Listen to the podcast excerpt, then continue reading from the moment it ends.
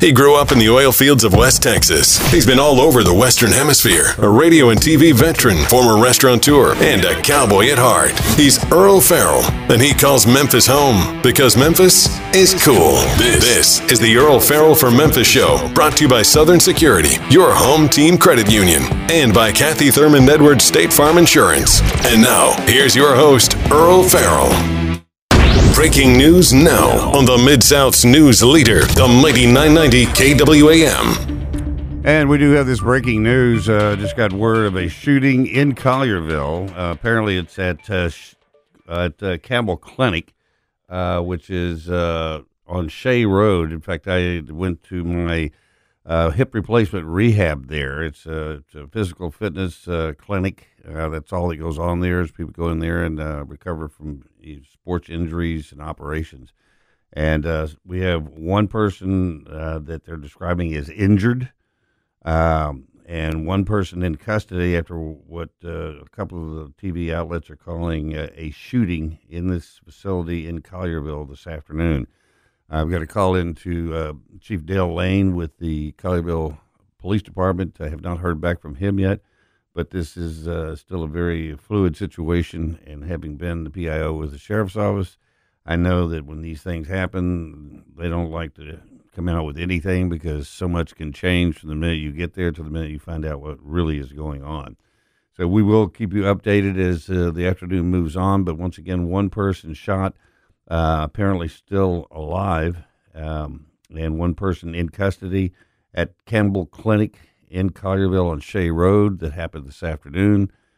Uh, Collierville police are on the scene, and apparently the situation is neutralized. The uh, uh, alleged shooter is in custody, or at least being detained at this time.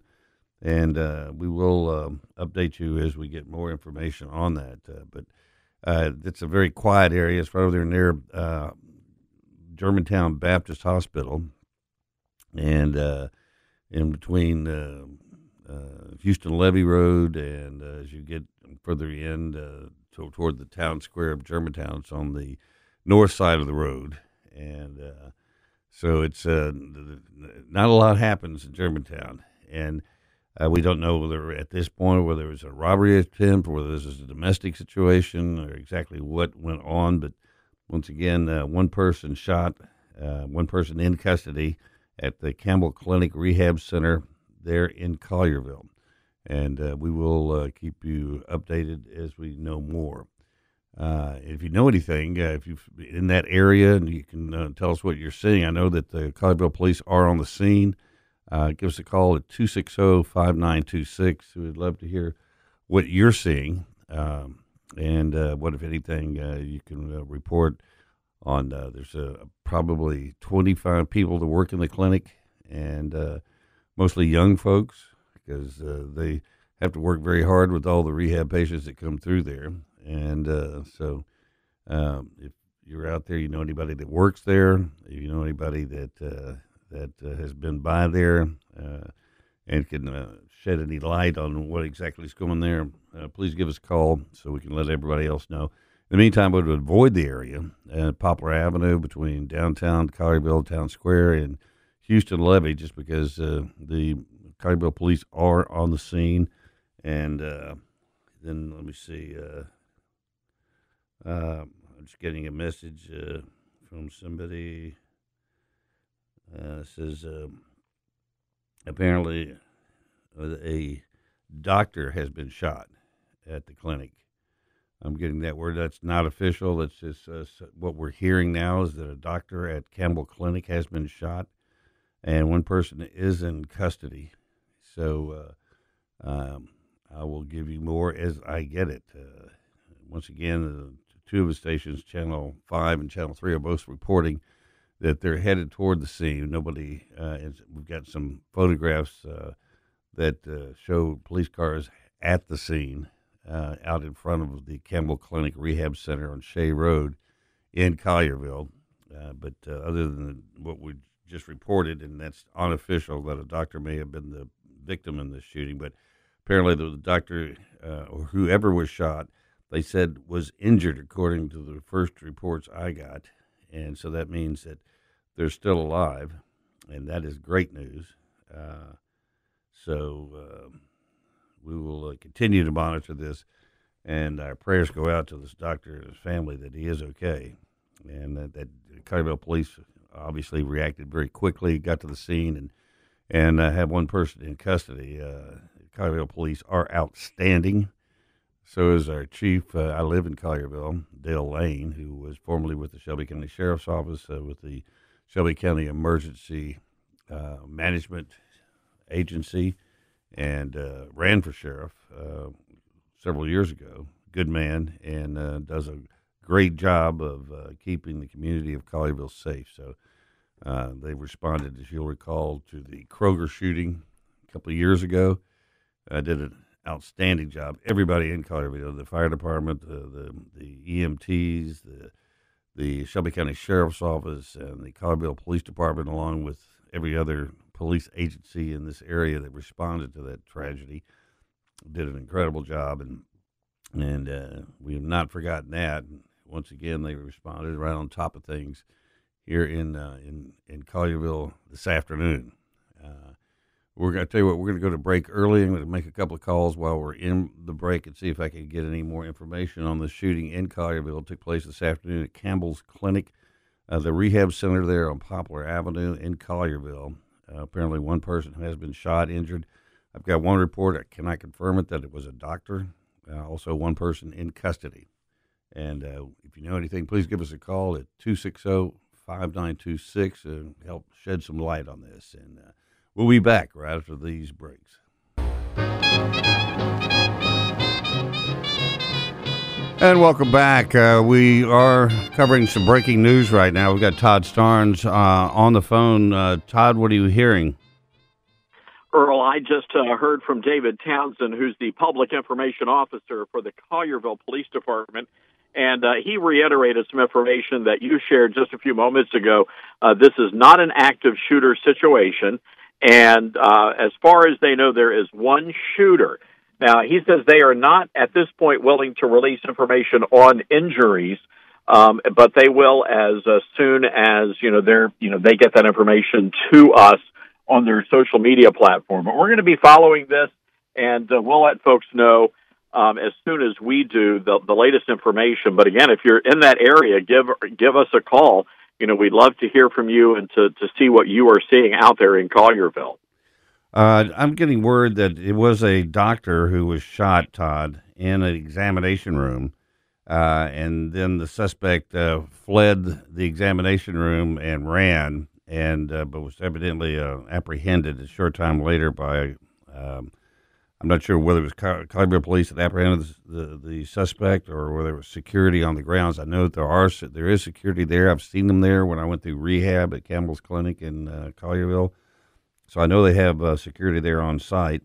Uh, uh but uh, we understand it was a, a doctor in an examination room with a patient that was shot, and uh, no word on condition, as you just said and no word on any information on the suspect, uh, whether it was a male or female, or whether it was a patient, or, or exactly what the situation was, uh, other than the fact that we're hearing that was it took place in an examination room. Yeah, that's that's right. And and Earle, you've you've covered so many of these kinds of stories, and you know you have to appreciate the police department for being a, a little reluctant to give out the information right away. They want to make sure they get the right information out there. It's hard to go back and correct something like that. So, um, you know, the Collierville PD right there, and uh, they've got the entire scene under control. I have to imagine there are a lot of worried people out there, but the good news here is uh, this was not an active shooter event. Uh, and uh, this is under control. Uh, Collierville PD uh, on the scene, taking care of business. Absolutely, and I was just uh, talking about how efficient and professional the Collierville Police Department is, and Dale Lane, of course, is the chief, and then David Townsend, their PIO, and certainly well experienced and uh, knows what knows what he's doing, and everybody else there too is very professional. Uh, and it does change. I mean, what you think going in uh, sometimes is quite different after the, they begin the investigation. Uh, right now, the, the, the main focus is going to be on whoever was shot, and we can't confirm whether it was a doctor or not. That's just word we're getting. um, and that uh, they're uh, getting taken care of and getting all the medical attention they can get right now. And uh, as far as who the suspect is, we won't know that for quite some time, in all probability, uh, just because uh, that that's all part of the investigation. And Earle, kudos to our Stop Memphis Crime page. Uh, they were the first to alert us um, uh, right in the early stages. Uh, so once again, our great KWAM citizen journalists are, are getting out there and getting the information, and we greatly appreciate that. And I'm going to sign off here because I know you've got a full show to do, so I don't want to hog up the time. okay. Well, thanks for checking in, Todd. You hear anything, get back to us, okay? Will do. Thanks, Earle. All right. Todd Starnes uh, had just left the station, and I called him, and uh, he said, yeah, he had just gotten information from our tip line uh, that uh, this was going on. And so um, we're always on it, especially during breaking news. Uh, uh, we know a lot of people, and we have a lot of loyal listeners who do um, share information with us when they get it. and it's for your safety. it, was, it was just breaking news. and and uh, everybody wants to know as much as they can because hey, it's just a big little town, and we all know each other and know somebody who does know somebody. So when things like this happen, everybody wants to get as much information as quickly as possible, but also uh, want to make sure it is accurate and that uh, there's uh, we don't put stuff out that, that we don't know to be true or that we can't really confirm. Uh, and so until we do hear back from the Collierville police or other sources uh, and can say exactly what the situation is. Uh, all we know is that one person has been shot, and who they are, we don't know. Uh, one person is in custody, and the, the situation is under control. Uh, Collierville police is on top of it. They have uh, that whole area secured, and there is no active shooter. This is this whatever went down has gone down and everything in Collierville is uh, safe. But I would avoid the area there on Poplar Avenue near Baptist Hospital in Collierville. It's a clinic that's just down the street from it, and you'd drive by there a million times. You'd never know it was there. The only thing on the building is the address. And I know that when I went there for my rehab on my hip after I had my hip replaced, uh, I had to drive around the block twice to find it because all it's up is uh, the address over the doorway going in. So there's no sign. So uh, uh, this, I would be surprised if this was some random situation. It's probably going to turn out to be some type of domestic uh, situation. That somebody knew somebody, uh, and were able to get in uh, for whatever reason into the examination room with this doctor. If it turns out to be a doctor, we, that's what we're hearing at this point. Uh, if you do know anything, give us a call at 260 5926 and we will share it. Otherwise, um, uh, the situation in Collierville right now is uh, is un, under control, and uh, there is no threat to anybody else in that area on Poplar Avenue near Shea Road. Uh, as far as uh, other things going on right now, it's uh, it's just a another summer day in the city. there is the a lot of stuff coming out of Washington as far as investigations go. They're supposed to have Director uh, Gray with the FBI and testify tomorrow before the House on uh, the FBI and what has been done to de-weaponize it. Uh, a lot of supposedly has changed there in the last couple of years since he's taken over as director. But then we hear other things about the Biden investigation and the uh, the charges that what charges there were uh, have been brought against uh, Hunter Biden uh, but uh, it's uh, uh, just an ongoing process. Joe is in England. I don't know if you've seen any pictures of him and the king. King actually had to kind of lead Joe away from the review of the troops in front of Buckingham Palace. Uh, Joe was kind of looking up at this rather tall, excuse me, gentleman in a bearskin hat and his full dress regulation uniform, the red jacket with the saber. And Joe was kind of standing there looking at him, and the king uh, reached over and kind of take him by the arm and say, "We need to be going this way." And Joe looked back at the uh, attending uh, uh military person, and uh, then kind of looked back at the king and uh, started shuffling off in the direction the king was trying to get him to go. I understand when they met first uh, yesterday that uh, Joe seemed to lose his balance a little bit and kind of grabbed hold of the king and put his hand on the shoulder, which you're not supposed to touch the king. you don't touch the king. But I guess if if you're tottering and uh, you're about to go down, you grab whatever's around. And uh, you know, I mean, they just got back from um, a long flight, and uh, hey, we're not kidding ourselves. Joe's got some some real aging problems, and that uh, transatlantic flight, even on Air Force One, uh, takes its toll on people. And uh, you know, you think about it, even though he only works a half a day every day, and some days he doesn't work at all, the guy's 80 years old. And if you know any 80 year old people, uh, you know that uh, things start taking a toll. Not everybody's affected that way. I saw an interview with a woman uh, who was a friend of uh, Jackie Bouvier, who was uh, Jacqueline Kennedy, who married John F. Kennedy. In fact, she was uh, she and her husband were responsible for introducing JFK to Jacqueline, uh, and uh, in fact, they had dinner at their house there in D.C. And she was on the CBS Sunday Morning News this past Sunday, and she's like a hundred and one the lady acted like she was 65. I mean, as sharp as a tack. Uh, we, we were recounting stories of Jackie and John F. Kennedy like it was yesterday. Never missed a beat. Gave a tour of her house. Showed her out there on the lawn, walking around. So you know, uh, not everybody uh, succumbs to age in the same way. Some people uh, stay active and, and move around. I saw some pictures of a cowboy roping calves at a pen 94 years old. He looked like he was 55. So I think the key to it is to stay active, keep moving, and, uh, you know, uh, and then hope for the best because uh, even if you do everything right, sometimes it's just genetics and there's really not much you can do about it. But uh, uh, so we'll uh, we'll keep you posted on the shooting in Collierville is uh, if you have not heard, if you're just now tuning in, there was a shooting earlier this afternoon at Campbell's Clinic in Collierville. Uh, one person was shot, uh, one person in custody. The situation has been neutralized, and there's no threat to anybody else there in Collierville at uh, Campbell's Clinic. Uh, it's a rehab center. It's where I went through my rehab for when I had my hip replaced. a lot of great people there, very dedicated, and uh, helped me tremendously. And in fact, I had gone through had two weeks of rehab uh, when my my leg broke. Just uh, I was stepping out of the shower and it broke in two places from the stress of the rod they put down through the middle of your femur to insert your new hip joint.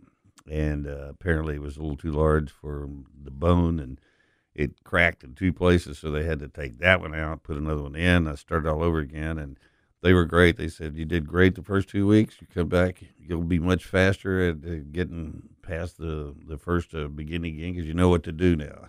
I was a veteran, but uh, some super folks there, and we're our prayers certainly go out to the person who was shot and everybody else there because that is certainly a traumatic experience. I don't care if you're in the medical field or not.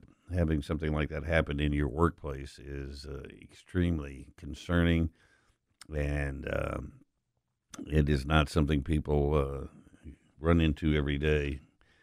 Uh, and so our, our, thoughts and prayers go out to all of them, and uh, we will certainly keep you updated on anything going on there. I'm looking at uh, uh, traffic right now in the city, and uh, I don't see any accidents anywhere. So that is, wait, there is something right here um, on Exeter there seems to be an accident there, an Exeter and Poplar, so be aware of that.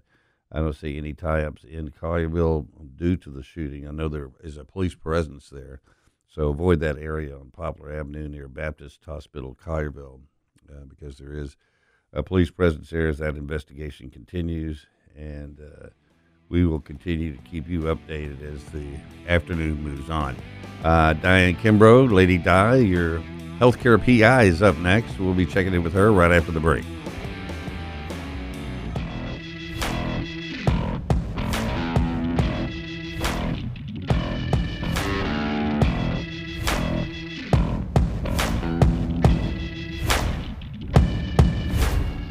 Now, back to the Earle Farrell for Memphis show, brought to you by Southern Security, your home team credit union, and by Kathy Thurmond Edwards State Farm Insurance. Once again, Earle Farrell. And welcome, welcome back. Uh, we are covering breaking news out of Collierville. Uh, Channel 3, News Channel 3 is reporting now that one person is dead in, in connection with that shooting. One person dead, uh, one person in custody. Uh, we had heard earlier that uh, this happened in um, Shea Clinic. It's a rehab center. Uh, that's where I went through my hip replacement rehab, and supposedly it happened in a examination room. And uh, the shooter uh, evidently fired three times, is what we're hearing, and then ran out of the building. Police say the scene is secure. There's no threat to public, but they are asking people to obviously avoid that area uh, on Poplar Avenue near Baptist uh, Hospital there in Collierville. Um, and that uh, one person is in custody. Uh, and uh, so uh, that Collierville police have not confirmed that death. That's just Channel 3 is reporting that. They have do have some people on the scene. just awful. Uh, but uh, that all took place this afternoon in Collierville Campbell's Clinic, and uh, uh, their rehab center.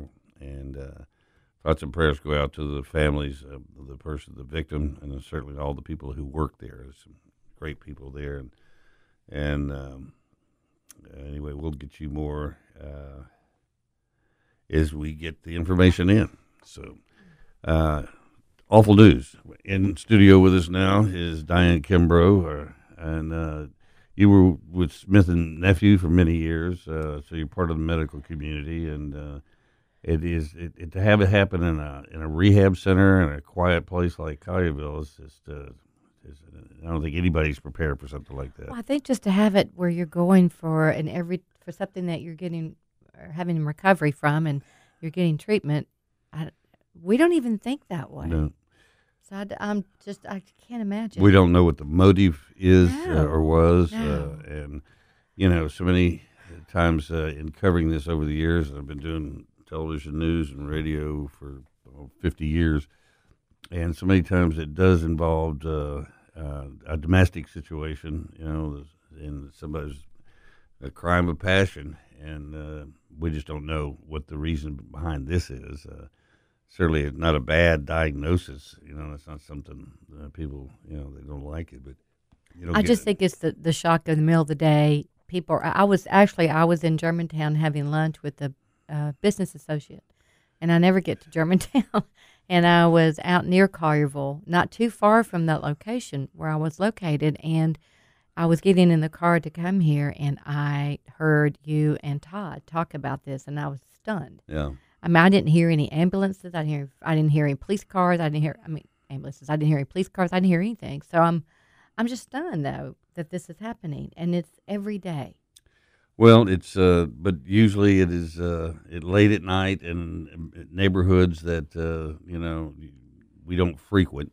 So when it happens in our world, all of a sudden everybody goes, "Wow, that that doesn't happen." I don't know that that's really true anymore, though, Earle. I mean, we had it happen not too long ago at Huey's, down on Well- Poplar in East Memphis. I mean, you know what I'm saying? It happened there. It happened at Huey's in Midtown, where they came in with a gun, beat up an employee, and uh, Right. pulled a gun on the entire. So uh, sadly, it's really it's it's everywhere. We just really have to to really um, become a more prayerful and intentional nation. well, We really do. It uh, is, and I, I remember going to my father, who was a veteran of World War II and been everywhere and seen everything, and uh, was, and I during the middle of the Vietnam War, and I said, "Boy, things have never been this bad before." And he said, "Oh yeah, yeah, they have."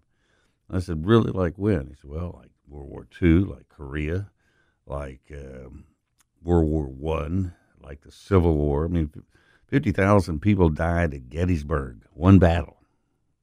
and you forget about that because you move on and times have changed and you think okay we were and for many years in the 50s we all thought you know things were much more civilized there wasn't the, war world war ii was over they war, the war in north korea had stabilized and for all practical purposes it stopped so for a number of years it was everything was kind of cool but then uh, as people being people uh, can't stand a good thing i guess and so they go back to uh, their ways, and their ways are, as you said, without faith and without prayer. Mm-hmm. Um, and and I think a huge part of it is all these kids growing up without parents. Yeah.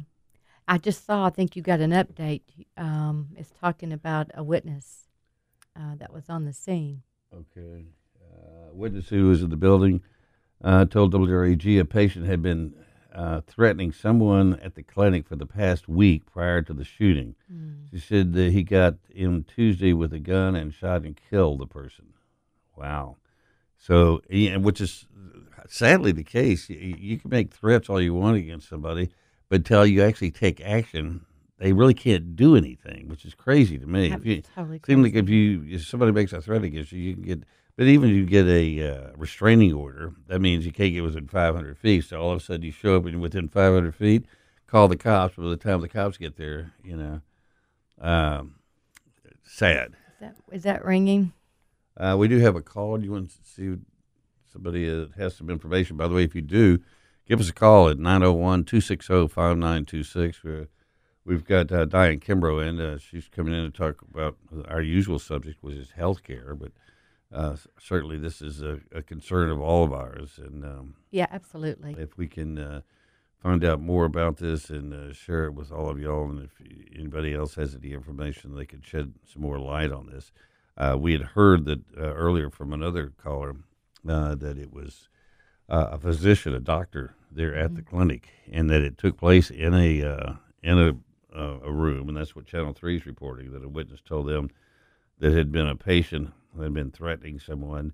But if he'd been threatening this doctor and he got in, he got into an examination room. I can't see believe the doctor would go in there unless he was trying to calm him down. No. No, we, we, But you know, you have to, you know, when people show you who they are, you have to believe them. Yeah. And you have to take every threat, no matter how trivial it may first appear to you, yep, you have to take it serious today. absolutely. And I think the police do, but there's only so much they can do legally. well, I mean, even us. Yeah. If we're threatened, you know. Oh, I I've always confronted threats. I, if I'm threatened, I go to the person who's threatened me, and I say we need to settle this immediately. yeah. And uh, I don't wait for them to come to me. No. and uh, and I have done that before. And usually it's a con- it's uh, some kind of confusion over something. Uh, but if you sit and let it fester and let them think that whatever it is they're thinking or what somebody's told them, uh, it doesn't get solved. So, but if they're hell bent on destruction, there's not a lot you can do. So you better be ready for any eventuality should you go to confront somebody like that. At any rate, uh, we will keep you posted if anything uh, new develops on this. Uh, in the meantime, uh, uh, thinking positively about uh, there's a lot of people out there that have been on TennCare, which uh, is a form of Medicaid, and they were allowed to stay on during the COVID and pandemic. They extended it. hmm Uh, but now they are losing that. And the reason they're losing, we've talked about it before, uh, but it's just now starting to become a reality in Tennessee because every state had a different time frame that they were moving towards. And people are being told that they're now looking at their income because TennCare is based on your income. So, what you want to do is if you get a, a letter or you get contacted and they tell you that you no longer qualify, all is not lost. Uh, what I'm trying to get the word out to others is that give me a call and let me see how I can help you because there's so many other options available for you, affordable options on top of that. So I just want people to not totally get discouraged. Um, there is a place to go. There is someone you can talk to, and that would be me. and Well, it- we'll it- work you into that. because there and there are so many different uh, programs that are available out there. Absolutely. that have developed since the COVID thing. I mean, even in the last six months, there are things that didn't exist six months ago. Yeah. And so uh, I know it's extremely frightening to somebody. I was talking to somebody today that uh, they were helping somebody buy a car. They were hundred dollars short of coming up with a down payment, Wow. and he said I gave him the money because you know there are people out there that are one hundred dollars short from from getting uh, transportation or, or getting into get to That's get a medical help. That's a really good story. And I th- but I think people are out there that do want to help, and, and there is help available. Yes, it's not a handout; it's a hand up. Yeah. And the, the important thing is to find out what is the best avenue because you don't want to live in fear of something happening and then it destroys your financial world because nothing brings on stress like financial No. situations. In fact, what they say, poverty comes in the front door, love goes out the back door. Yeah, I haven't heard that. That, but that makes total sense. Because believe me, anytime we've had it strained in any relationship, it Yes. is- it always comes back to you know some, somebody's not bringing enough money in. Right. Something's not being met, or you, you've got a need that you need to meet. But you know, I was today. I was able to help somebody that he, he's uh, not real sick, and he didn't want to spend a buku of money, and we put him on this really cool plan I've talked about before. That is a virtual primary care provider, I love that. and it's awesome. It's twenty four seven, no copays, and they even give you their. He told me that the doctor he got assigned to gave him their cell phone, and said, "Listen, call me, text me. I'm I'm here to help you any way I can." And I think there are a lot of people that feel that way. Docs are under extraordinary pressure too. So many of them have gone to work for hospitals. They're no longer independent docs with their own offices and own little clinics. And because of all the pressures that go along with running a business, they became doctors to help people. And then all of a sudden, they find out that you've got to buy equipment. You got to, you know. well, the insurance alone for a Yeah. doctor, the liability, and um, what they're what they because I know my uh, nephew is a general surgeon. I remember him talking about at one point it was almost unattainable yeah. to get insured. Well, that's the reason I'm not a surgeon, man. I looked at those insurance rates and said, That was the reason you said I'm going to rethink my career. not going there. of course, you don't need insurance to be a reporter, do you? well, you do. uh, there are people shooting at you. all It depends on what kind of reporter you are. That's right.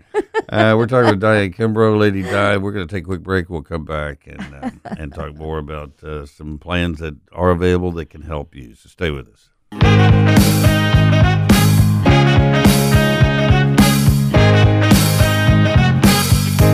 And uh, welcome back on this uh, Tuesday afternoon. Diane Kimbro, Lady Di, your healthcare PI, is in the studio.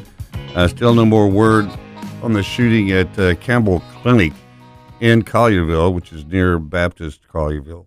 Happened uh, early this afternoon. Uh, one shot and one detained after a shooting, and it is a.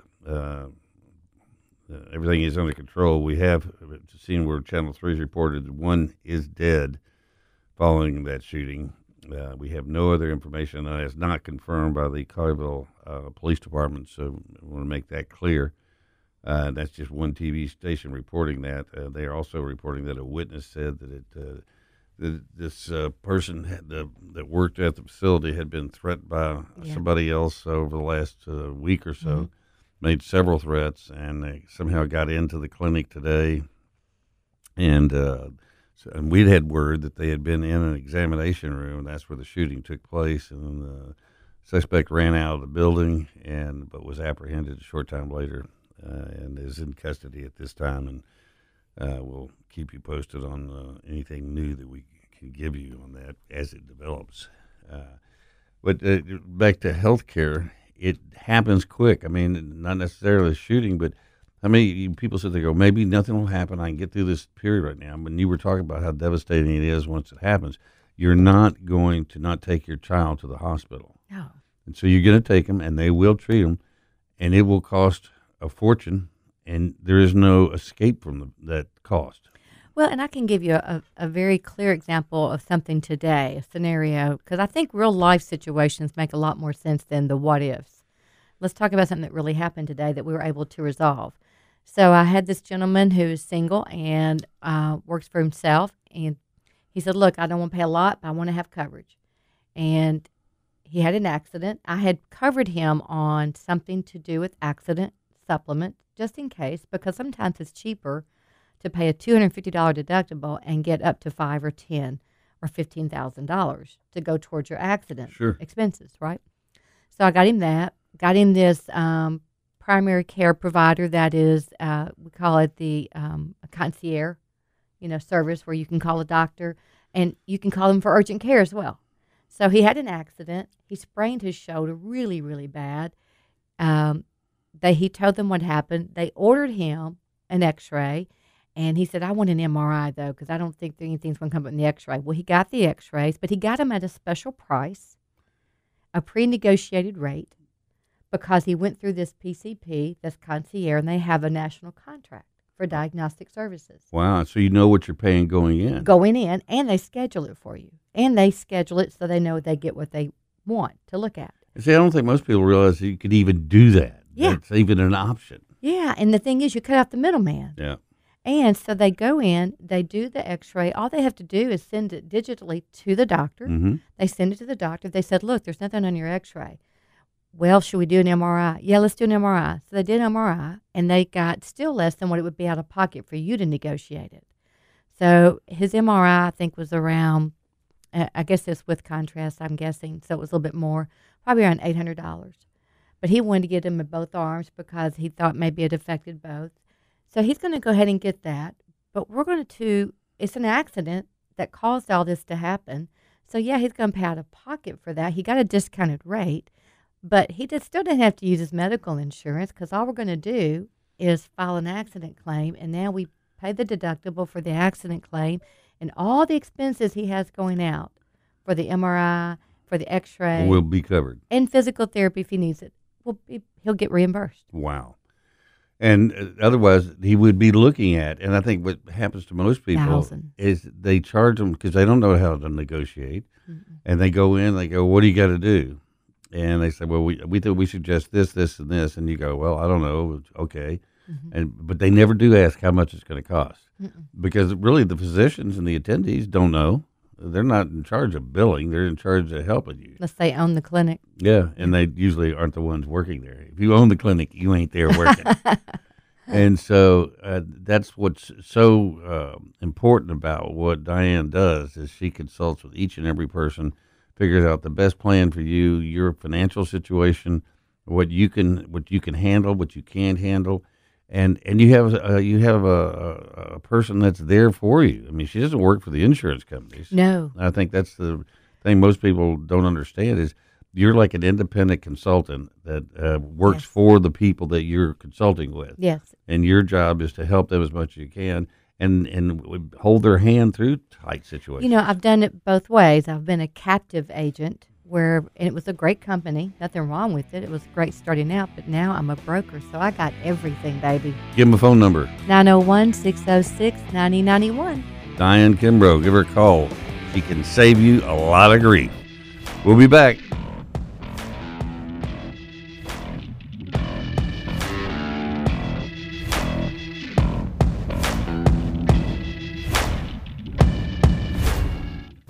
He grew up in the oil fields of West Texas. He's been all over the Western Hemisphere, a radio and TV veteran, former restaurateur, and a cowboy at heart. He's Earle Farrell, and he calls Memphis home because Memphis is cool. This, is the Earle Farrell for Memphis show, brought to you by Southern Security, your home team credit union, and by Kathy Thurmond Edwards State Farm Insurance. And now, here's your host, Earle Farrell. And thank you very much, and uh, welcome back. Uh, joining me in the studio right now is uh, a longtime friend, Ron Jewell, uh, who I first met many years ago. He was doing a one man show on Mark Twain, and uh, that was even before you went to work at the Bartlett uh, Center for Performing Arts. Oh yeah, guys, we go back long time ago. Earle, we were, you know, I came back to Memphis uh, after a stint in New York City, and I ended up at the Peabody Hotel. I Yeah. think that's where That's where we met. that's where we met Yeah. that, that many years ago. Um, I was entertainment director there for a while, Yeah. short while, but um, I, I had a great time there at the Peabody, and it kind of um, it gave me a chance coming back from New York to spend a little time getting to know Memphis all over again. But the Peabody is such a draw Yeah. for the community that uh, indeed it was a great introduction back. I'll never forget uh, Gary Belz, who I met right after I moved here from Dallas. Uh, and he called me one day and said, Hey, my, my family's going to buy the Peabody Hotel and reopen. I went, You're kidding. Because when I moved here, it was boarded up. Oh yeah, yeah. And so he, he said, You want to go check it out? And I said, Yeah. I said, I'd love to do a story on it. So we go in there, and I had a crew when I was at Channel 3 at the time. And we walk in, here's this cavernous lobby with one light on in there. Can you imagine what? Yeah. just sucked Oh, all the it light must have up. been ghostly. it, it was. There was nothing there. All the carpet was gone. There was no fountain. There was no bar. There was nothing. Just a huge room. And he said, "Yeah, we're gonna we're gonna bring this back to life." and then when you go there and look at it today, Mm. and you, it's just amazing the the Bell what the Belz family did. Uh, they did it with a lot. They organized a lot. Got some federal money, got some state money, got some local money. Right. But it was the catalyst for so much Oh. of what you see today. Oh, you took the words right out of my mouth. That's exactly what I was going to say. You know, I came back when uh, it had opened probably several years, but downtown was not No. what it is today. No, And I think we can trace back easily to the Peabody opening. because the very next thing to happen was they brought back the Orpheum, and because they were going to want to tear it That's right. down, That's right. and Shirley Burgess was instrumental in that. There, there were so many people that uh, really rallied around the Orpheum. Uh, and then Pat came along and had this extravagant uh, dream of Broadway and Memphis. And that was at a time when the Metropolitan Opera used to stop in Memphis, yeah, and it had gone away as well. So Memphis was dying Yeah. for this. And those of us who have lived here for so long, uh, you know, we've seen the progress made. Yeah. Then we see what happens today, and we know that the city's got a long way to go um, to to be the jewel in the South that it has the potential for being. Do you know up until the yellow fever epidemic, uh, Memphis was larger than Atlanta. Yeah, I, I think. Yeah, Memphis has just taken it on the chin for too many Too many decades. times, yeah. yeah, yeah. and we don't uh, treat ourselves right sometimes. But we've got so much going on for us here. We do, It's just a shame that these kind of things. and unfortunately, we're losing one of the great things about Memphis is because you're you've retired and you've already purchased a place in Florida, which I put up in the promo. You standing out in front of your new dig. Oh, really? How about that? And, yeah, uh, but you know, this it's moving south was really a part of uh, trying to embrace retirement.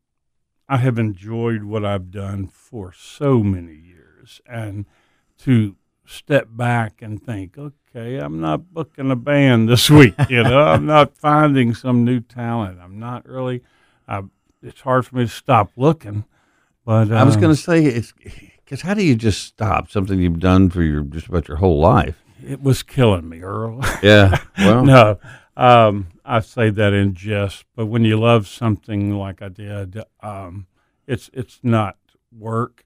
I mean, it is, but uh, I've been fortunate to build a livelihood from it and have family and great kids, and and really, really uh, coming back. I, I left Memphis when I was a high school senior. and, wow. uh, went to Nashville and from there to New York City. And so coming back here and being able to reestablish myself in my hometown and then to um, be able to chart a course, um, I'm so thankful all those people who supported me with just giving me the job, you Yeah. know, letting me letting me have a shot at it. You often wonder if you, look back and think, "Would I've changed anything?" But if you had changed anything, you wouldn't be the person you are today. Wouldn't be where you are today. I, I will tell you, I cannot think of but one or two acts in my 35 years of booking that I would just say never again. and, and that was not because the shows weren't good that I picked. It's because the personality was not uh, someone I wanted to work with again. I have been fortunate. I mean, I, uh, I, I, I felt a little bit all along the way like Meredith Willson in The Music Man, trying to sell my wares and con people into following me and listening to the music that I wanted to bring to town. Um, and as in the musical, man, things changed around, and it wasn't a con. It really was. Mm, it really was. having an opportunity to bring uh, the arts as I see it and, and as I'm able uh, to the community.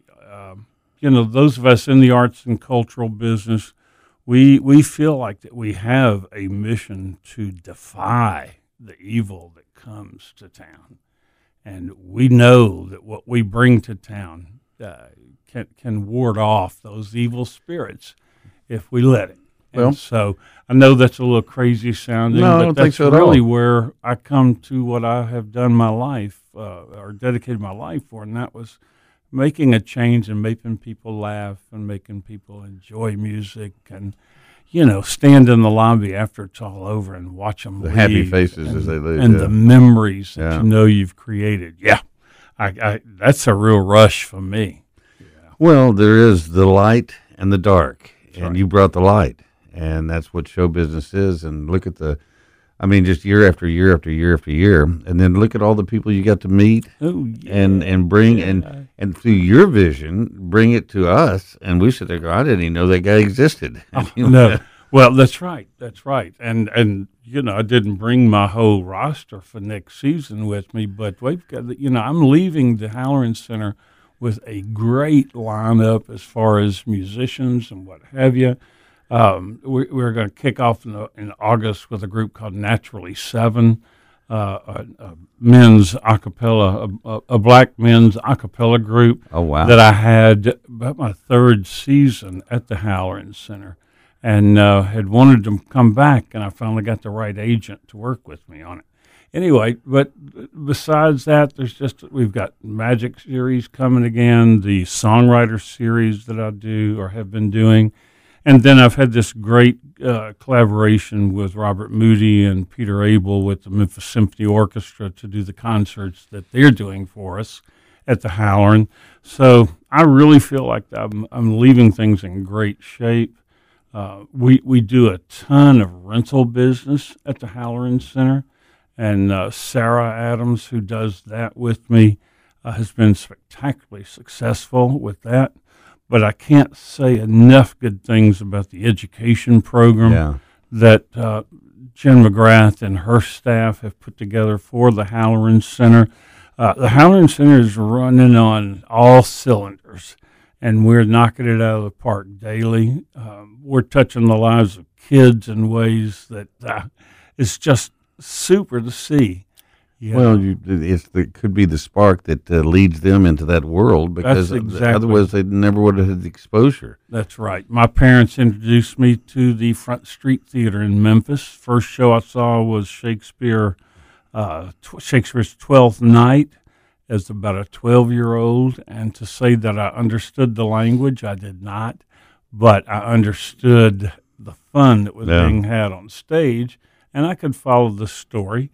Um, anyway, that introduction to Front Street Theater all those years ago is what prompted me to even begin to get up in church and do a devotional. You know, Absolutely. the public speaking opportunities that you find as a kid and uh, ways to uh, what I think led me into leadership. Well, it does. You talk to so many people about uh, all the high schools now, and then they have the um, the awards that they give out. The high yeah, school, the High uh, School Musical Theater Award. that they present at the Orpheum Theater. That has exposed so many kids that, that you know they weren't part of the band. They weren't football players, right. volleyball players, basketball players, but they loved the theater. And now there is a championship for them, That's and right. they go all the way to New York. and and you know where most of them don't make it to Broadway, but a lot of them stay in theater. But the fact is, as business people, they are more equipped Yeah, than others Yep. because they they have a sense of uh, presentation. And the self confidence Yeah. that you gain through doing, whether it's just a little bitty, uh, you played the dead man, you got on stage. That takes a lot of guts, you know, even if you're a dead man. Yeah, I was in a uh, opera once myself. I was a mute. I was I was a soldier the Nutcracker. Didn't have a line. Just That's stand right. there and try not to giggle. And, and, and pretend that you could dance. Uh, we're going to take a quick break. We'll come back and we'll talk about a big event tomorrow, which is also groundbreaking, literally. Uh, Yeah, and yeah. Uh, it has to do with the stars of the Halloran Center for Performing Arts, and we'll talk about that when we come back with Ron Jewell.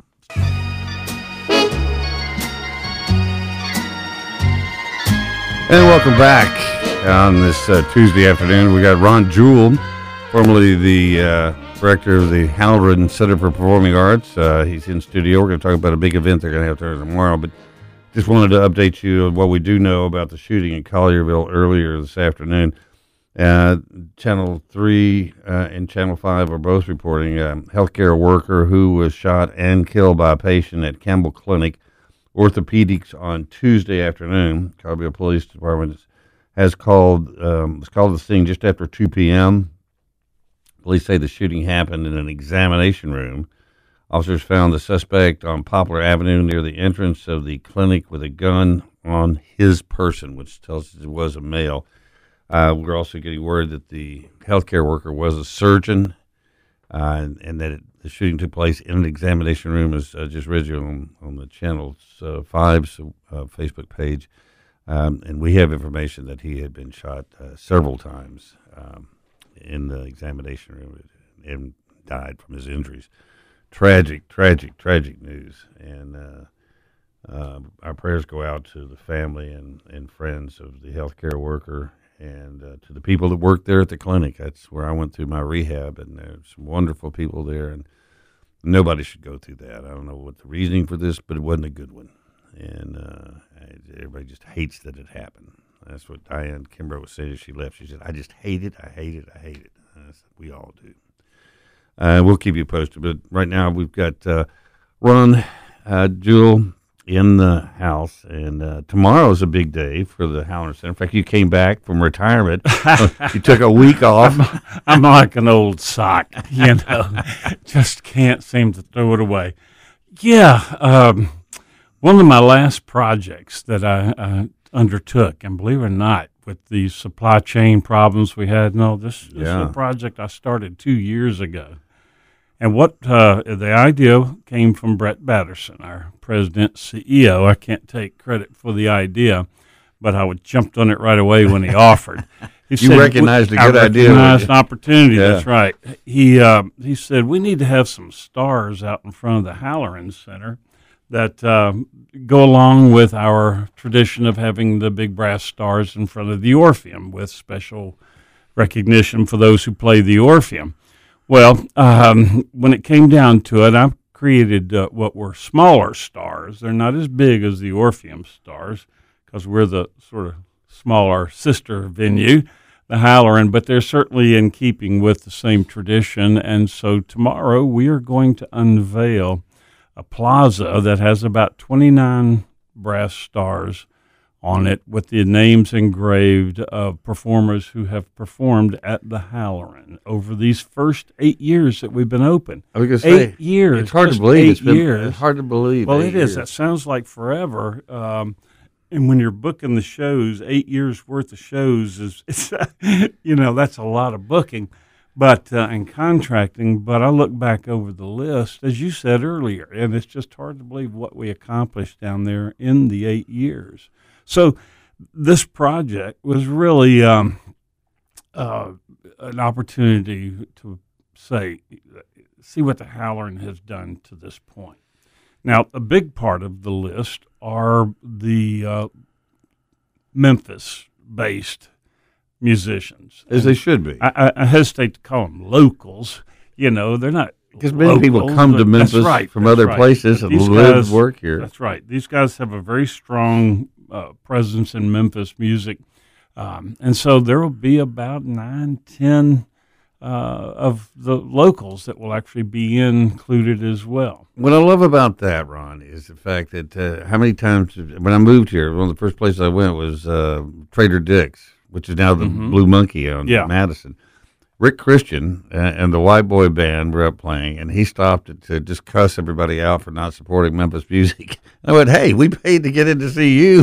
yeah, yeah. But it is a struggle to be a musician anywhere in yeah. Memphis. Uh, uh, but the fact that uh, so many people are and stay here and have made it such a great musical town, to have them honored this way, I think is fantastic. Well, I appreciate that. One of the things that has always been part of my vision for the Halloran Center, and, and certainly was uh, embraced by Brett and the entire Orpheum folk. Um, and that was to make the Halloran Center a resource in some way for showcasing Memphis talent. And you've and certainly so done that. With my Memphis Songwriter series mm-hmm. that we've done with Mark Edgar Stewart, uh, along with, as I mentioned, the symphony Um, and then you, you throw in people uh, like Boo Mitchell. I was just going to say Boo Mitchell. What a great show that was. A, a great retrospective on his uh, dad's music and, and the Royal Studios. We've had uh, Wendy Moten, Mm-hmm. who just recently skyrocketed again. Yep. Uh, launched years ago from Memphis, but um, it, it's just doing wonderful stuff in Nashville. She's part of the Grand Ole Opry and plays with Vince Gill on a regular basis. Wow. Sings with Vince on uh, down at Third and Lindsley. Um, uh, you know, I think it's hard for me to even go back over the eight years and see, but people like J.D. Souther, that might not be a household name, but, uh, you know, all you got to do is say the Eagles music, you know, and that's J.D. Souther. Yeah. And he was on the stage. Jimmy Webb, MacArthur Park. By the time I get to Phoenix, Galveston, Wow. you know, legendary songwriter at the Halloran. Yeah. You know, 360 seat up close opportunity. Bettye LaVette, a uh, aging blues singer, but by God, she's as contemporary Yeah. as you and I are for sure. Um, so I've just lucked out over the years. Booker T. Jones Oh, was wow. the very first uh, band that I booked for the Halloran, and that to me was my statement that this is going to be a place for Memphis music to be showcased and not in a bar as background music Yeah. for the artistry that it is. I just remember booking uh, Willie Mitchell into my bar, Sleep Out Louie's downtown. I had uh, Willie, Green Machine. Uh, just look at all the great Memphis bands that did Yeah. were house bands that played in Memphis, and people could go see them, and they were famous people. And you sit there going, even they're playing here tonight. Yes, That's right. Well, I'm going to look at my list here. I'm not going to. There's 29 names here. I'm not going to go through all of them, but the the local, the the Memphis folks: Keith Sykes, Kirk Whalum, Mark Edgar Stewart. Uh, let's see, uh, Robert Moody of the Symphony. Um, let's see who else: Susan Marshall and uh, Reba Russell, Van Wow. Duren. Reba. you, you can't, these are all icons and stalwarts in yeah. Memphis, and you know they're not on Beale Street. We got a real hard break to go to, but Ron, tomorrow the, the ceremony starts at what 10 time? a.m. 10 a.m. right out in front of the Halloran, in New York. Reception for the uh, artist afterwards. So be yeah, there. Be It's gonna be a great event. And uh, Ron, we're gonna have you calling in from Florida because you Hey. ain't get you ain't getting away from It's Memphis. all right. I'll stop in every time I come home. All right, Ron Thanks, Jewell, Earle. everybody. Thank you. Now, back to the Earle Farrell for Memphis show, brought to you by Southern Security, your home team credit union, and by Kathy Thurmond Edwards State Farm Insurance. Once again, Earle Farrell. And thank you very much, and uh, welcome back in. Uh, George Gully with Jim Keras Chevrolet on Covington Pike is in studio. I had the opportunity today because I t- I told George for some time I wanted to go out and drive one of the new. I haven't driven a brand new vehicle. I, I'm trying to think of the last time I drove a That's brand all new. right, vehicle. Earle. We, we were glad to see you driving up and, And- glad to let you have a test drive. Well, we I said I want to drive a, a pickup truck because I've always loved trucks. First vehicle I ever drove was a 1948 Willys, uh, which is what the Jeeps were in World War II, or actually Willys's, and uh, it was a power wagon down at the ranch, and Wow. and uh, got the big old tires, and uh, like it was eight, not maybe seven, eight, something like that. Dad A put me- Willis? yeah. I, I'm not, and I'm in the business, and I can't tell Well, they don't I- make them anymore. Oh, okay. Uh, sorry about that. I knew they did, of Uh, course. but uh, and he put me up in his lap, and he uh, he uh, did the clutch and the gas and brakes, and I worked the stick shift and the Yeah. steering wheel. And uh, but I'll tell you, it was like flying in a spaceship today in this new. Is it called High Country? yeah, actually, you know, that's the Chevrolet High Country, which is our top of the line pickup truck that you drove. And it is a spaceship. The electronics on him are just unbelievable, as you witnessed. Yeah, and it's beyond anything that we had even six, seven, eight years ago. People that say I've got a fairly current vehicle, and I say what year, and of course seventeen or eighteen. But this generation of vehicle, um, the electronics allows, of course, what you saw as far as safety items. Uh, you got the electric shock treatment. what today. you feel is a, a vibration on your left side of your hip if there's something approaching, or you even drive over a, a yellow line or a, That's a, right. a, a you know a white um, uh, line on the highway. You feel the vibration, and then if it's on your right side, you feel it on your right hip, And, if someone came behind you, and you feel it as they on as your they back. did, Yeah, uh, you felt that cush, In fact, cush yeah, uh, buzz. and depending on which way they're coming. And these were cars that were just approaching. They weren't even like almost hitting me. They were just approaching. And uh, you've got cameras all over the place. Up to nine cameras. if you'll go to my Facebook page and look, I put some pictures up, and and there you you got this monitor right in the middle of the dashboard, and you can literally call up pictures of the, the back of your truck. If there's a trailer on the back, you can look and see the trailer, and if you want to go past the trailer, you can actually go past the trailer. The trailer disappears, and you see what's right behind you Absolutely. that you couldn't see because of the trailer with the naked eye. You know, Earle, most of these things that we're discussing in terms of safety elements um, were as a result of the use of our phones. And Do you know today? I just heard this.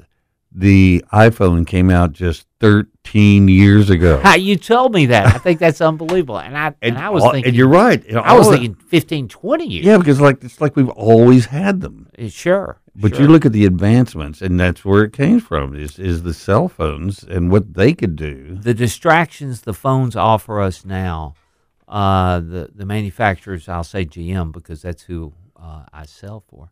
Uh, they they, in essence, are making sure you don't use your phone. Yeah. We we mentioned the fact the phone could be charging while it's on the da- uh, on the console. Mm-hmm. Uh, Apple CarPlay now interfaces, and whether you have Android or Apple, we, we can accommodate both.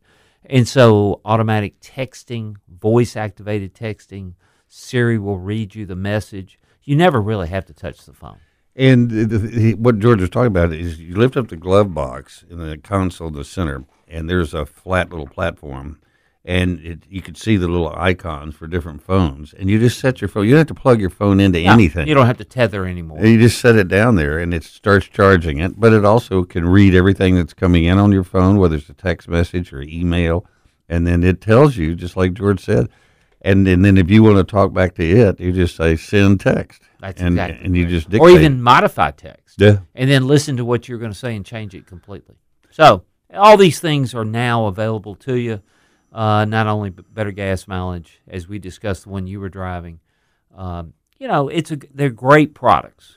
Well, it's they're phenomenal products. I mean, g- getting behind the wheel of this truck and we I, just shutting the door. I mean, as I said, I've not had a new car for many years, uh, and just getting in something that's brand new again. It is thrilling. I mean, that uh, I, you, that's why people love. They talk about the new car smell. It's more than that. I appreciate you accommodating me today. I'm going to tell the people about some deals. Unbeknownst to you, we're going to go deliver the vehicle you drove, as I pointed out to you this afternoon, just before six. I would. I wish I could see the guy's face or the girl's face. I don't know who's getting it. It is a guy. Yeah, well, I would I would love to see the first time he gets in it and cranks it up and drives because he doesn't know anything about it. No, I mean, you I've Well, got I shared with you. He, we did it over the telephone, but he came out. He did test drive it. yeah, but he still didn't know because I mean, I sat there and I couldn't get it into gear. You it's not like any other gear shift knob I've ever had and, before. and they're doing that to give us more space. And the if you think about all the years we've been driving, people could could move the gear shifts or the passenger. Today, we're going to make you actually have to press a button to Mm-hmm. do it consciously. As a safety precaution, if somebody is in the car uh, trying to uh, take over the, the driving or, or uh, commandeer your vehicle, it's all designed to make right. sure that the driver is the number one person in control, which I thought was phenomenal. Yeah. Even look at you have a hologram of the speed that you're going Well, that's right. We on the didn't- We didn't touch on that. There's so many features now. I, for ten minutes, we could tell you about it. and it was like, uh, and George says, I can't see it at all for the passenger seat. Right.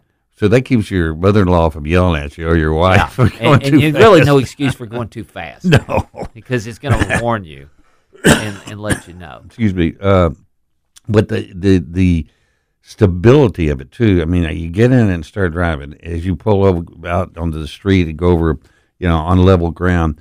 It is like one piece of something. And, and to that, the rigid, the term rigidity, that's a big word for me.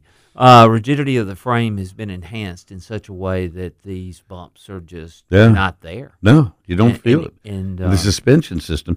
In fact, I was very acutely aware of the the steering that you just move it a fraction of an inch, and you you start turning. That's right. I remember when steering wheels, there was so much play in it. You could try, turn it 15 degrees, and it didn't move the wheels at all. You're so right. Th- those kind of things, uh, magnetic ride control, uh, air shocks now, or the equivalent thereof, are there. So the performance of these vehicles is absolutely phenomenal. Because and the reason I said I wanted to come take a test drive is because George is around these cars all the time. You sell them, sell one every day. And so you you look at it and you're you're surprised when the new stuff comes out and you see what's changed and what's been improved. But you're around it all the time. For somebody like me to come and get in something like that, it, it was really like. Uh, remember when they used to bring cars out to the county fairs? That was the big time Sure. to show cars. Oh, I've I've been to many a car show or a fair and presented our products. And, and now they come out at different times. There's not really a specific time. And uh, in a minute, we're going to take a break and come back uh, and talk about just the difficulty in getting cars. You got a bunch Ah. of cars in Canada right now. Yeah, I you can't just even get down here. And uh, but we'll talk about that. Okay, great. Uh, I do highly suggest that you do yourself a favor. If you've never, if you haven't been, if it's been years since you test driven a brand new car, go see George and just do it. Because, and we'll talk about some deals right now. Because right now, with interest rates where they are and the deals they're offering, going out and buying a used uh, truck is going to cost you almost as much as a new truck. And so, why not go for the new one? That's All right, what I'm saying. stick saying. around, folks. We'll tell you about the deal. Okay, we'll be right back. And welcome back on this uh, Tuesday afternoon. George Gully with Jim Keras Chevrolet, um, Covington Pike. Is in here Thanks for us. having me, Earle. Always good. Uh, we spent the morning together, and I was driving a brand new high country Chevrolet pickup. Was that a t- 23 or 24? 23, but we are now receiving 24s. I can't imagine being any better than the 23. And uh, Ah, but because I was literally uh, as as we started and he was showing me different things about it, and then we start pulling away. I'm, I'm just going. I was like a little kid. I mean, that, I really was. And It is that impressive. yeah. And then driving it around the block and just the, the way it handles and everything, it's just truly impressive. And we were talking about the fact that the, you'd sold another one that was a, a truck that come in on, on trade, had 10,000 miles on it. Yeah. But it was only $15,000 less than it was when it was brand new. It- So the cost, the, yeah, you know, I, I tell people to get in touch with me and we'll try to guide them. Uh, in many instances, you just mentioned a fairly new late model pickup truck. I'd probably look at new yeah. because there wouldn't be significant savings. Well, even interest rates, you're going to get, uh, in fact, We've got 1.9%. well, you're not going to get that if you're buying a used vehicle. No, you're not. And on top of that, there are also, also other incentives, and uh, that uh, getting brand new Let, let, let me tell the folks out there. All right. Right now, I just mentioned the 24, 24s are being produced at the factory. So the dealership is now trying to buy as many 24s as we can. So we got to close out these 23s. And uh, I'll be on TV, as you know, with Channel 3 uh, Saturday Saturday.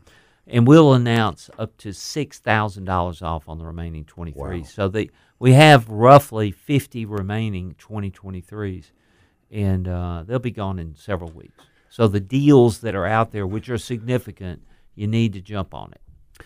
Well, and the other thing is uh, that if you were to go out and, and, and buy a, a used vehicle, as we said, the interest rates are going to be higher, uh, and Less these- warranty. less warranty, and these are fully warranted. Uh, you get discounts, you get low interest rates, and and treat yourself. Has it been a while since you've had a new car? treat yourself. Yeah. It, it, I- it, it, I mean, we all go to work every day, and you, you think about how to save and this and that. But but we're fortunate that many of us are in a position to afford them, especially as you put it, with the lower interest Yeah. rates and the terms that we're offering.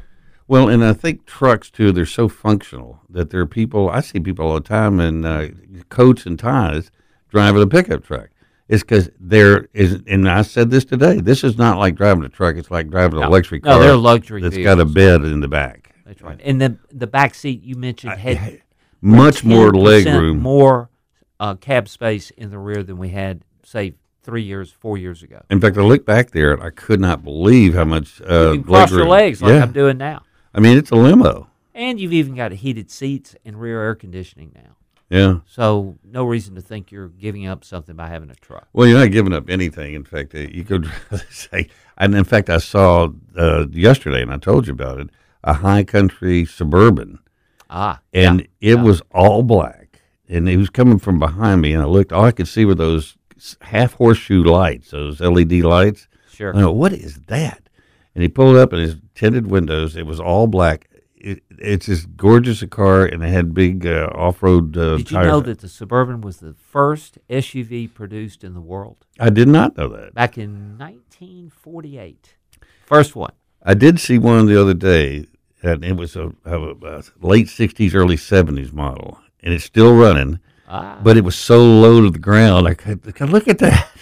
I mean, it was like a, it was like an El Camino, except it was a suburban, and it was Yeah. white and red. I mean, you probably still remember what they looked like. I, I'm having to think back, but Yeah. I was in high school during those days. yeah, but it was. Uh, We had a Buick station wagon. I Yeah, have the uh, we had Suburban. the we had the Ford station station wagon. yeah, Uh, the LTD. Uh, no, it was. Uh, I just remember it had a 289 engine in it, and uh, we drove it to Mexico. We lived in Mexico. Then we drove it to Canada. We lived in Canada. I don't know how many miles gracious, that thing had that's on a it, long haul. uh, and it, it served us well. But I was glad Dad bought a Bonneville sedan before I started dating because I didn't want to take the station wagon. Yeah. you were a sports the sports car of the day. Well, the uh, also, but you all have a full line of other cars. I saw some Oh, sure. some pickup trucks on the lot that are late models. SUVs are coming. Uh, we're starting to see 2024s of those. Again, folks, we're we're fighting the supply line. So don't when you when you go online or on our website, that is, you may not see what you're looking for. You're going to have to call me. I'm going to look at the pipeline, give you some guidance, and, and we'll help you every way possible. Uh, talk about the Canada situation. There, there are cars that were manufactured Yeah, in Canada. Yeah, this they're having rail issues up there and and some other things going on in the supply chain that are slowing down our product. So uh, the 2500s, that's what I was referencing to, uh, the heavy duty pickup trucks, and um, it's just it's just stalled out. So there's not much I can do about it, but I invite you or anyone out there that's looking for a particular type of product. I just mentioned I helped a friend of mine get a truck out of uh, Houston. uh, Houston. Yeah. That's right.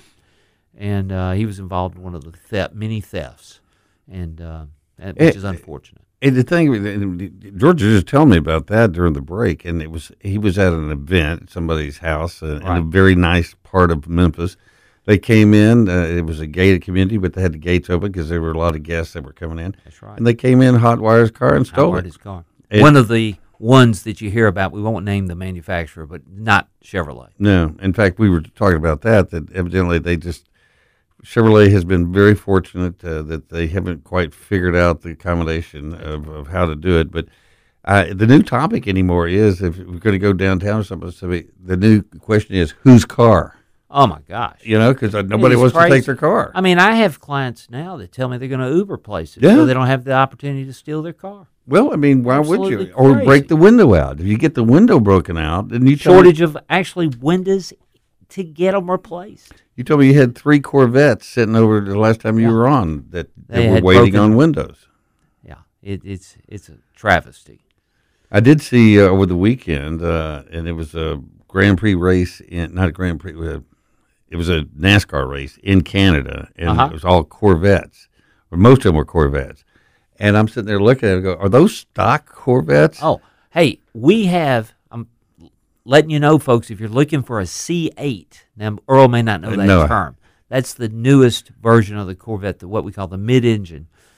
It's been a year or two to wait to get one. We just traded for two. Oh wow, one with a whopping 2,000 miles on it. wow. The other has uh, a few, uh, say 15, 20,000 miles. Was what did, did the was it an older guy that bought the the, the the vet, and then he figured out he couldn't get in and out of it? Probably like me. Yeah, I, I sat in it today. And so we do have them available. So give me a call. You Maybe I need me. to come out and take that for a test drive. That's what. No, they won't let me take. It's on the showroom. I, I I don't- don't, I think don't- I can test drive. I don't think I'd want to. I can't test drive. I did, but, but, I did but we see- can always go sit in Yeah, it and play yeah. like we're driving. Well, but maybe not because let me tell you this: I saw a video of this guy about my age. He gets in one, and it, it somebody's Uh-huh. videoing him as he's getting out. He literally he tries to stick his head out. That's not working, and he tries to get his legs out. That's not working. He finally turns over and he gets on his hands and he crawls out of the car and he's laughing Ah. so hard because he's actually having to crawl out of the car. Exactly. He rolls over on his back and everybody was laughing. But he said it is a good car. Thanks for having me, Earle. Give him a number, George. 901 491 8343. That's my cell, folks. You can reach me anytime. Call him. He'll make your life better. We'll see you tomorrow, same time, same place.